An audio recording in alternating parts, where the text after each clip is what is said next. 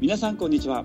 今週も始まりました宮本亮の CB ポッドキャストナビゲーターの小沼です宮本さん本日もどうぞよろしくお願いいたしますはい、よろしくお願いします。それでは会員さんからのご質問ですペンネームソラシドエアーさんからのご質問です開業からずっと一緒にやってきたパートナーが家庭の事情から実家の家業を引き継ぐことになりました弊社は個人病院のお客様が7割なのでアルバイトへとって出直すことを出直すことを考えています今後どうやって会社を回していくのがベストなのでしょうかというご質問なんですけど、はい。こちらはあれですかね今まで2人で現場を回していてうん。そのパートナーさんがまあ辞めてしまうとそうですね。これはいいように取った方がいいのかはい。例えば転換期といいますかねそうですね。これを機に何かいい方法をぜひ今日もお願いします。あ あ、わかりました。い、はいや、まあ、何よりソラシドエアーさんね、あのー寂しかったと思うんですよ。そうですね、やっぱりね、開業からずっと一緒にやってきたパートナーが、はい、あの、俺は違う道を、まあ、私はかもしれませんが、行くよってなった時に、やっぱり経営者っていうのの一番最初のこう辛さというかですね、はいあの、人との別れが常にあるっていうのが、寂しいですね。えー経営者一番やってて辛い瞬間というか寂しい瞬間というかでも避けて通れない瞬間といいますか、そうですね。うんあのこれはあの経営者と従業員という立場であの、ね、考え人生を考えた時にこれは経営者じゃないとわからない、はい、えー辛さじゃないかなとまず何よりあの同じ経営者としてソラシドさん、ソラシドエアーさんだいぶんね、はいあの傷つかれたんじゃないかなとそうです思うのね。でねあの仲間いっぱいいますんで安心してくださいねということです。そうですね。えーとまあ、ここからこう、ね、立ち直っていかなければいけないわけなんですけども、はい、えー、とこういう場合、まあ、これこれ要はパートナーじゃなくても従業員さんの時も一緒だと思うんですよ。あの自分がこう頼りにしていた人が突然いなくなるではい引き止めることもできなかったその時にあの考えてほしいことが一つありましてあ、なんでしょう。それはですねあの先ほど小沼さん言われたようにこれはチャンスだって考えてみることなんですねうん、でそれは精神論ではなくてですねはい、あのこれってもしかして今まで体験していないゾーンをこれから体験して要はこの問題を新たな手法で解決することによって、うんこれってうちの強みになるんじゃねえかっていうふうにですね、考えていくとほとんどのピンチほとんどのこうトラブルっていうのは実は強みとかチャンスとか、えーもしくは将来のキャッシュポイントを作る、はい、全てですねあの、うんチャンスに変わってくるということなんですね。なるほど。で、この時に注意しなきゃいけないのは、はい、いくらチャンスだチャンスだって思ったとしても、そう思えたとしてもですね、はい、解決方法が旧来のままだと、うん堂々巡りをしてしまうっていうことです。それは新しい人、またパートナーを見つけようとか、うん。そういう意味合いですか。そうそうそうそう。あの、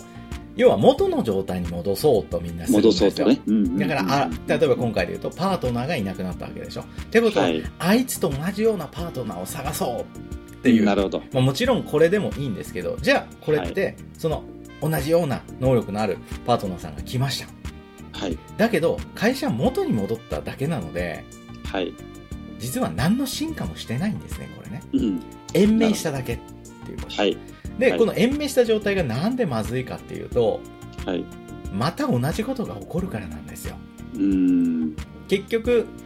延命しただけで問題の解決にはなっていないことがほとんどなんですね、はい、はい、だから、あの、とてもここセンシティブで重要なところなので、私の説明の仕方がね、非常に悪いというのは大前提であるんですけど、皆さんによくこのラジオを聞いていただいている方には理解をしてほしいところなんですけど、はいトラブルが起こった時には、い新しい解決策を試してみてねっていうことなんです。ああ、なんとなくわかります。元に戻そう元に戻したい、安心したいっていう力がすごく出てくるので、それはもう僕ももちろん毎日毎日そういう感じですけど、だけど何かあった時には、いや、これってもしかしてチャンスなんじゃないかってことは、はい、元に戻ったらこのチャンスを不意にするって考えなきゃいけないんですよ。はい、はい。まあもちろん、新しい取り組みっていうのは8割失敗するっていうのはね、ええもう定説ですで、私もはい。ピンチのたびに新しいことに取り組むんですけどそういう考えのもとね、はいまあ、ほとんど失敗します、で痛いうん怪我をいっぱいします、だけど、うん今私が持っている少ない少ない強みですけどそれっはてい実はそうやって一か八か新しい取り組みをした中で生まれてきたものばかりなんですねうん。だから旧来の発想で元に戻そうそれがそれを使って問題解決しようとするとはい。その問題から抜けられなくなるので結局また同じことが起こってまた同じ作業を繰り返す進化がなくなってしまうので怪我は覚悟の上で、はい。あの新しいもの新しい発想で新しいものに、えーチャレンジしていただきたいなと思いますね。でその上なでるほ、どまあ、今回はのいソラシドエアーさんは、はい。僕がソラシドエアーさんならですねならば、はい。僕ワンオペをあのチャレンジするかなと思うんですよ。具体的に言うと、一人で現場を回す仕組みを作っていくはい。はい。でなんでかっていうとこれはもうはい本当に僕個人的な好みなんでね好き嫌いはあると思うんですけど、はい。あの清掃業界って今、はいみんな気づいてませんけどどんなあの変化が起こってるかっていうと、はい実は参入がすごい増えてるんです清掃業ん。はい。に参入、はい。それは掃除屋で一旗あげるぞじゃなくて、はい。まあ、いろんな状況があってもう掃除やんなきゃいけないわとか、はい。はい、あとは掃除屋に勤めてたんだけど仕事なくなって自分でやらざるを得なくなった人たちってなるほどいうのが、はい実はすごい増えてるってことに僕ら気づかなきゃいけない、でもこういう人たちってもともとこのラジオを聞いてるあなたとは違って起業したいと思って起業してるわけではないのではい。積極的ではないんですはい。で積極的ではないっていうとちょっとぼやっとするのでもっと具体的に言いますけど誤解を恐れずに言いますけど、はい。あの責任持ちたくない人たちなんですはい。はい。はい。ってことは従業員雇いたくないんですねこういう人ねはい。はい。ということは常にワンオペの人たちが今はい清掃業界にはい数としては上がってこないですけど無数に増えてるっていうふうに考えてみてくださいと。はい。なるほど。はい。ってことはこのうん無数に一人で一人親方たちがうわーっと増えてる業界で今後もおそらく増えるでしょうはい。その人たちに必要になるものは何かワンオペで現場を回す工い夫をした人たちの知恵が必要になるわけですね。うん。はい。はい。ってことは今このソラシドエアーさんがその先駆けにいるって考えたらちょっとワクワクしませんワクワクしますね。ワクワクするでしょこれから清掃業界にそういう問題を抱える人たちワンオペでどうすりゃ現場を回せんだよっていう問題を抱える人たちが何百人って出ているわけですよもしかしたら何千単位になるかもしれないはい。この人たちの問題解決をできるのはソラシドエアーさんだけっていう可能性も出てくるわけですねそれはすごい。でしょそうなったら僕がこの可能性に気づいたら僕何やるかっていうと、うんあいつがいなくなってくれたのは僕にこれを気づかせるためだって大いなる勘違いをしましてですね、はい。ワンオペのこれ一人で回すためにはこんなことできるんじゃないこんな道具使えるんじゃないかこういうやり方ありなんじゃないかっていうね、はい。い、うのををよその業界からいろいろ持ってくるなって思うんですよ。でこれはあのうちの会員さんであの、まあ、面白い取り組みというかあの、本当無茶な戦いをしてるなっていう人いるんですけどはい。お一人なんですねお一人で現場を回す、まあアルバイトの方がいらっしゃったんですけど、アルバイトの方がね、もう就職決まって一人になっちゃったみたいなね、えー50代の経営者の方なお一人親方の方なんですけどはい。定期持ってるわけですよ現場持ってるわけですよ、はい。で今どうやってその現場をやってるかというとこのソロシドエアーさんにアドバイスした内容をそのままこう可能性を感じてくれて話したら可能性を感じてくれて、はい。今ねあの定期の現場を一人で回すワンオペを作ってくれてるんですよ、ほであの具体的に言うとね、はい窓ガラスやってる間に現場をルンバ回すみたいルンバでルンバで回す。 そうじゃあルンバも家庭用のルンバ持ってってねえあのまあそのルンバのねこう記憶とかもとりあえず度外視してるみたいですけど、えはい。あの動かして外の窓をやってる間にルンバをね3台くらいその現場を走らせて助人活動を彼らにやってもらうみたいなね、へえ。面白いですよね発想すごく面すご白いでいすねですよねでそれがうまくいくかいかないかじゃないんですよいわゆるこういう試行錯誤なんですよこれって家に置いてるルンバ現場持ってって走らせてたら、はい除塵くらいはやれるんじゃないみたいな、はいはいで窓やってる間に除塵が終われば単純に10分、20分の時間短縮になるわけですよねそれがうまくいけば、はいでしょってことは、はいあこれで除塵はとりあえずワンオペできたじゃあ次は、はいねポリッシャーだみたいなねえええいえろいろ出てくるわけじゃないですかそうですねでこの方はやっぱアイディアマンであの、はい僕はもう3年ぐらい前から言ってるパードスーツあのアシストスーツですねはいはいこれをもうめちゃめちゃ導入してくれててこの間も連絡来ましたけどあの何ですか、うんなんていうメーカーかちょっと忘れましたけどあの上腕を支えてくれる、はいそのパワースーツなんですけどね腕を支えてくれる、はで、いい、やこれね13万くらいで今新しく出たんですよって買ってみましたって言ってねええなんで使ってるかっていうとエアコンクリーニングの天風やるときにそのスーツ着てやってんですよええめちゃめちゃ楽みたいですよはあ要は手を上げとく作業がもう天風やるときも地獄じゃないですかそうですね頭でこう押さえといてみたりとかね確かもうに辛くては手いが、やりますやりますはい、ね、いやその上腕を支えてくれるパードスーツっていうのがあのうん、腰と肩にこう着るような感じでで腕にこうアームが出てるんですけああどなるほどなるほでそれねあのもちろん普通に動かせるんですけどどはいこうカチャッとすると固定するんですよ。カチャッって言って、こう一回こう下げるっていうか、カチャッって固定したら、もうここから下がらないので、そのほアシストの支えに乗せたまま作業ができるんで、う一日へ手上げててもこれ大丈夫だそうなんですよ。えへえで、それができるようになると、いや最近天かせのワンオペ化もうまくいきまして、みたいなですね。あいや、面白い人いますよ、今いっぱい。あすごいですねだから、これって、まあもちろん業界の中だけでこう探そうとするとね、あまりうまくいかないので、はいあの異業種でですね、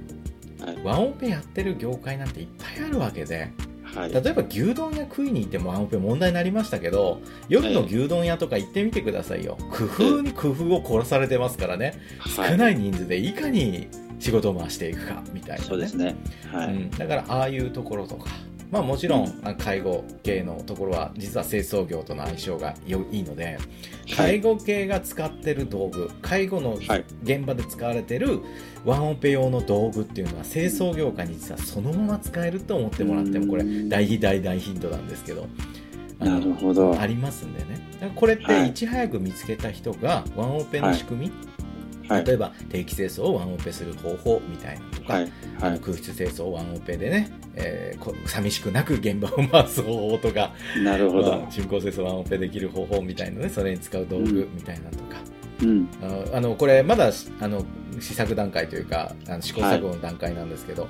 あのはい在宅クリーニングやってる方がワンオペになっちゃってあの重い荷物が動かせないっていう問題があったんですよ、はいでやっぱりこうベッドとかテレビとか移動してワックス塗ってほしいってお客さんの要望があったりして、もうワンオペだとどうにもならないんですね、なですよねでこれがね、えっと今ちょっと使海外から取り寄せて使ってるのがあの、は電動の油圧ジャッキ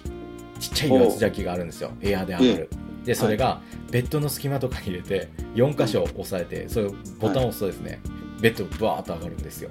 はあでその上がった状態で掃除して、まあ、そのジャッキがあった部分はアクセを塗れなくなるんでお客さんに一応それは許可を取ってなんですけど、はい、うん、あのその少ない部分だけジャッキアップして、ワックスそのえ重いものの下のワックス塗ったえりえとか、すごいいやこういうねあの探せばあるんですよ今ね、あるんですね、なのであの工夫次第で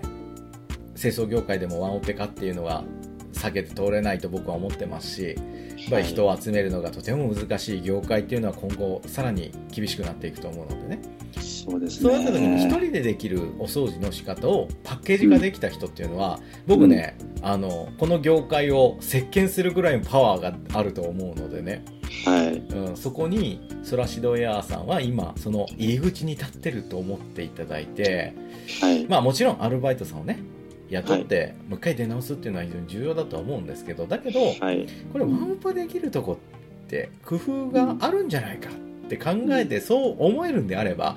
僕はその道を極めても面白いんじゃないかなとうん思ったりもしますね。なるほどこのパートさんがねパートナーさんがちょっと辞めるこ辞めたことにうん、そのタイミングでやっぱそれ先ほど宮本さんおっしゃられてましたけどはい、その何か気づけよとうん、いうそのね次のはい、段階に行くためのなんていうかそそううですいう状況をね与えてくれたというか、痛みをそういねうわざと与えてくれるんですよね、そうですね。うん、うんなるほど。よく聞いたことあるのが、はい人生必ず壁がありますよね。うんいろんな壁が。はいで、その良くない、今回で言うと、まあ、パートナーさんが辞めてしまったっていうのは、それはそのチャンスっていうのはそういう踏み台になってくれるっていうか、踏み台を残してってくれるっていうか、うん、でそのいかにその踏み台を使うか使わないかはその人次第なんですけども、だからそれを今回ねぜひ使ってもらって次の段階に行ってみたい行ってもらいたいですねあのもうくれぐれもいろんな方法を取るにしてもねあの絶え対えやっちゃいけないっていうことではないですけど、非は常にい損が大きいのでやらないでほしいなと思うのは元に戻すっていうですね、はいその発想パートナーがいなくなったからパートナーを補充して元の状態に戻すっていうのははい結局何の治療にもなってないっていうことに気づかなきゃいけないっていうことと、うそのんパートナーさんだったり人生だったりっていうのがはい気づかせてくれてるチャンスを無視することになるので、はいやっぱりねまた同じ問題で苦しんじゃうんですよねそうですねだからこれはチャンスだともっとうまい解決方法があるはずだとで今までやってなかった解決方法があるはずだっていうことで、はいうん、それをチャンスだって見るとまたこう視点が変わるというかですね、まあ、一つのその見方として今日お話しした内容がうねん参考になればなと思いましたけどそうですねこれ7割がもうね個人病院のお客様でもありますからねすごく強みですよね、これあねもうこれは強みだと思いますオペレーションワンオペ化しやすいと思いますよすごくそうですよね、んまあ、あとはあれですかそういう協力業者を見つけてまあそれもありでしょうねですよね、僕らがやってるあの固定費を増やさないっていう戦略を取るのも一つの選択肢そだうでとす思ようのでねねそうですよ無ね限に広がってますんで凝り固まったね、はい過去の発想で問題解決しようとしない方があの面白いし怪我はするけどいろんな発見もあってあこういうやり方あるんだっていうのが見つかって仕事がすごく楽しくなると思うので、はいはい、あの新しい道をね模索してもいいタイミングじゃないかなと思いますよ。